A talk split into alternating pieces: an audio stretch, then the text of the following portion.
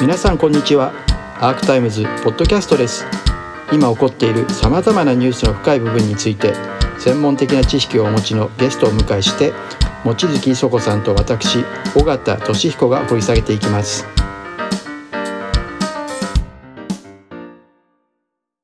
いや私ね、コロナの最中にねもういろんな通達をね、うん。あの厚労省が出した中で一番頭に血が上った通達これです。あ、で人手不足をうん。を解決するためにうん。無資格者使っていい？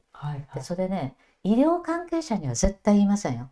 あ医療には言わないでしょ？介護にだけ言うでしょ？でこれでな何が分かったかというとねそっか介護保険作ってから23年経ったけど、23年前とこの人たち制作設計者たちの頭の中は何一つ変わってない。介護とは誰にでもできる非熟練労働だ。ここに女ならがつきます。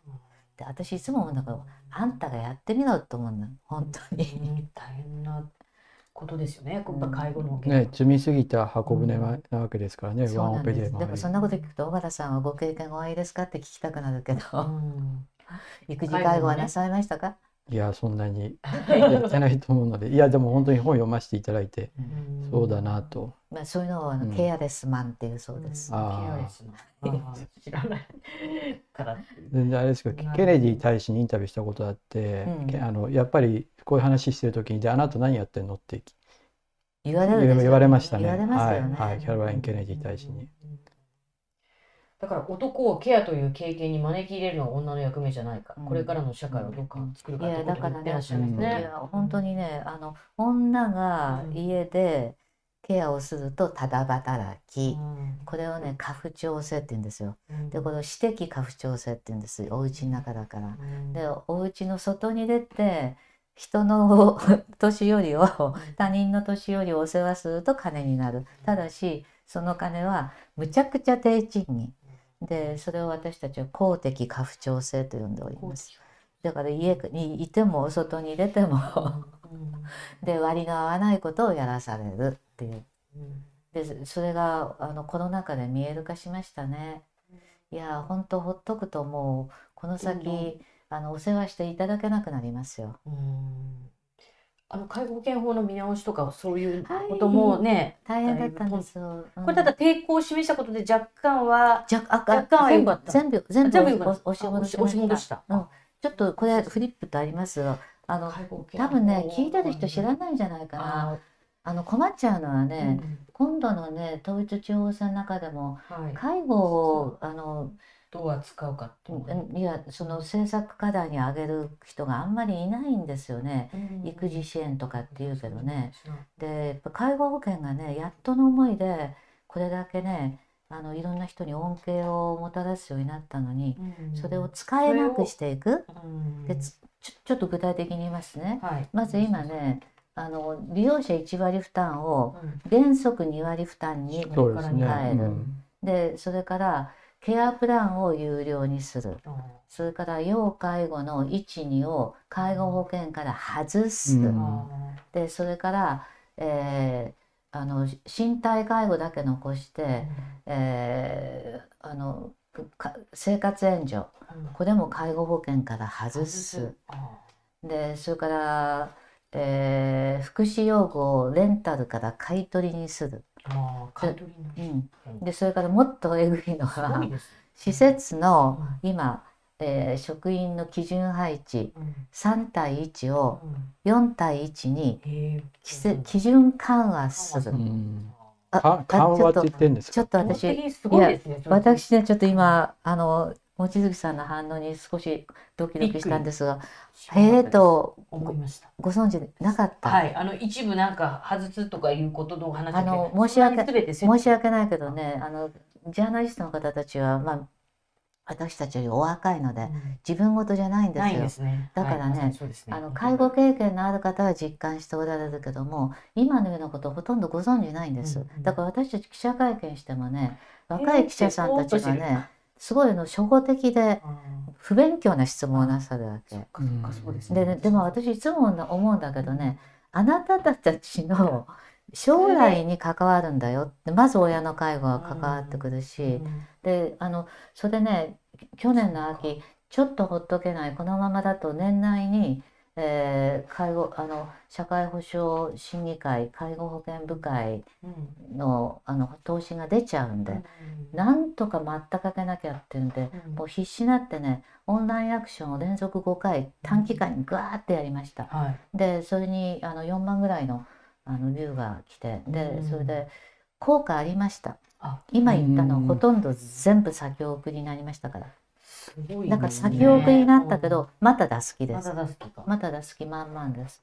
で私ねちょっと今日聞いてらっしゃる方まあうんこんなの聞く人年寄りいないと思うからあの今なんかやっぱりね社会保障費がね年寄り優優先でうん。でわ若い人は割り食ってる。うんで分断をね、うんそうそう。世代間対立を煽るようなこと言ってるけど、うん。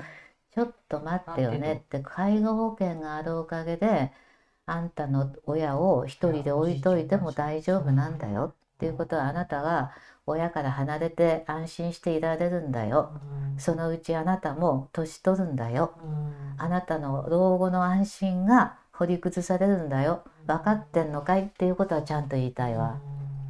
結局介護保険によってうケアの公共化の一歩を踏み出したのが、はい。もう一回家族に戻そうとそうでしてるす、そうです。うん、あのね、あ尾形さんおっしゃる通り、じゃあここれやっちゃったらどうなんの？って言ったらね、足りないでしょ？足りなくなる、使えなくなる。足りない分どうしろと2つです。1つはもう一度家族に押し戻す。これを再家族化と言いますう。ん一旦脱家族化したものを戻すから再家族化。うん介護離職と虐待ですよ。当たり前ですよ。もう一つは、あの、財務省考えてるシナリオ。うんあの、市場化です。うん。でそれは混合利用。あのね 年寄り溜め込んだお金を放出しなはれ。で足りない分は自費負担で買いなはれですよ。なるほど。はいはいはいはい。だからあの年寄りやっぱりた溜め込んで使わないでしょ？うん。でコロナ禍対策特別給付金もほとんどうん。溜め込んで。うん、でもそれを不安だから溜め込んうん。でそれを使いなさいっていうね混合利用の勧めですね。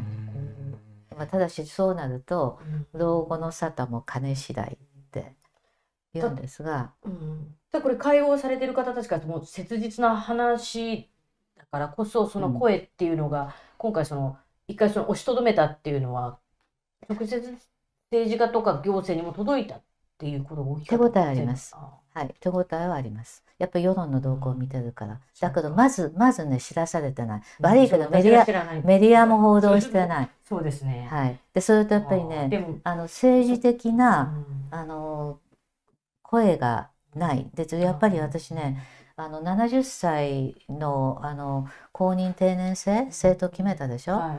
確かにあの時にはあの老害とかね、えー共同政治の兵を排すっていうのは言われたけどあの今ね年寄り弱者ですから。だからね、うん。あの令和新選令和新組見てたらね、はいはい。え車椅子でとかうん。ストレッチャーで行けるんじゃん、だったらうん。要介護老人出せよって、ね老ああい介う場所。に要介護老人がね国会行ったっていいじゃないかって。もうもう一度やっぱりそう70代以上国会に送ろうと思いますよ私は本当に。そのあの高齢者の声ばっかり反映してるんだって言われてるけど実際はそうじゃない。よりはい。高齢者に冷たい社会にはい。なってるし、うん、あの社会保障審議会の,、うん。あの審議員も70歳定年制があるそうでございます。あ審議会はい審議会だから政治的な代弁者がないんなです。高齢者には。あそれはもういずれ私たちに降りかかってくる来ますよ話だってこといずれ違ですねってまあ直接かかってくるのは、うん。まああの私親が親がやっぱうんりその要介護であったりもするので、今恩恵を被ってらっしゃる。そうですね。でしょ？はい。もう介護保険のない時代って考えられないでしょ？よね。戻れないですよね。でももう役所の人たちは今のままだと介護保険を持たないから。持たないから崩壊するっていうことでどんどんそのサービスの切り下げとをやろうとしてますよね。介護保険財政は発足以来黒字です。あ一度も一度も赤字赤くなっちょっとすみません。望月さんほどのジャーナリストがこういうことをご存知。で今日は驚きの連続ですあから、あれはい、いやー私はそれにショックを受けて今日帰帰るな。望月さん知らなかったって。え、黒字、つまりあの児玉達彦さんが言ってたように、一番そこがね、高齢ビジネス、高齢者のためのビジネスというのは今本当世界で最もうん。注目されてる市場なのに、はい。その社会保障費削減のために何ができるかって言って、うん。一方で一部のインフルエンサーたちが、うん。あのね、集団切腹だみたいな話が出たりって、ネット上集団自自決自決集団、うん自決とか集団切腹そうその話を。ほんでまあ、例えばその発想の源はお金がかかってごめんなさい。赤なんだというイメージも私あったんだけど黒字。いやもう本当にあのキャンペーンがものすごく作為的に作られてて世代間対決対峙と含めて。それにジャーナリストがうかうかと載せられていますよね。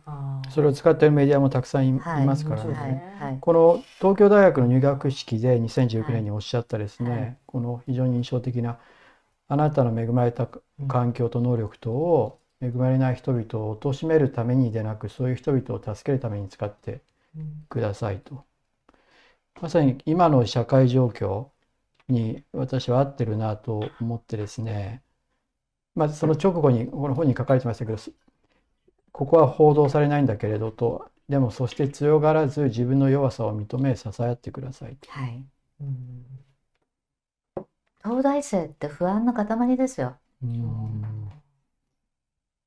頭はいいしね。えーだから前前半だけ読むと「ノブレス・オブリージュ」うんと思われるんだけどちょっと待ったそこだけじゃないんだよってねうん。言いたいんですけどね、うん。あんたもそのうち弱者になるんだからって。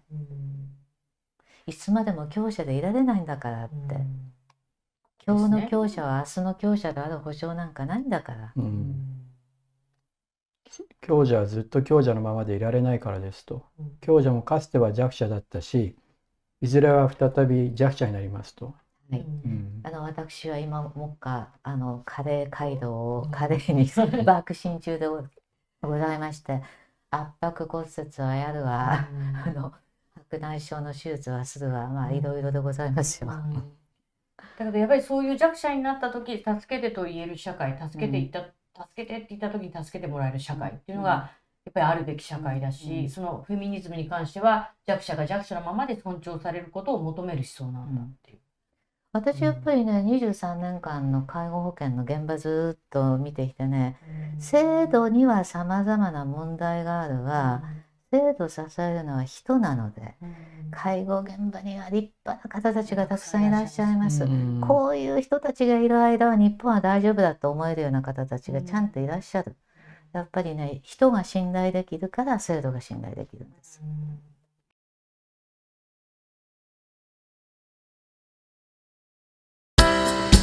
アークタイムズポッドキャストお聞きいただきありがとうございます他にも様々なエピソードがありますのでぜひお聴きください。動画は YouTube 上のアークタイムズチャンネルでご覧になれます。こちらもぜひご活用ください。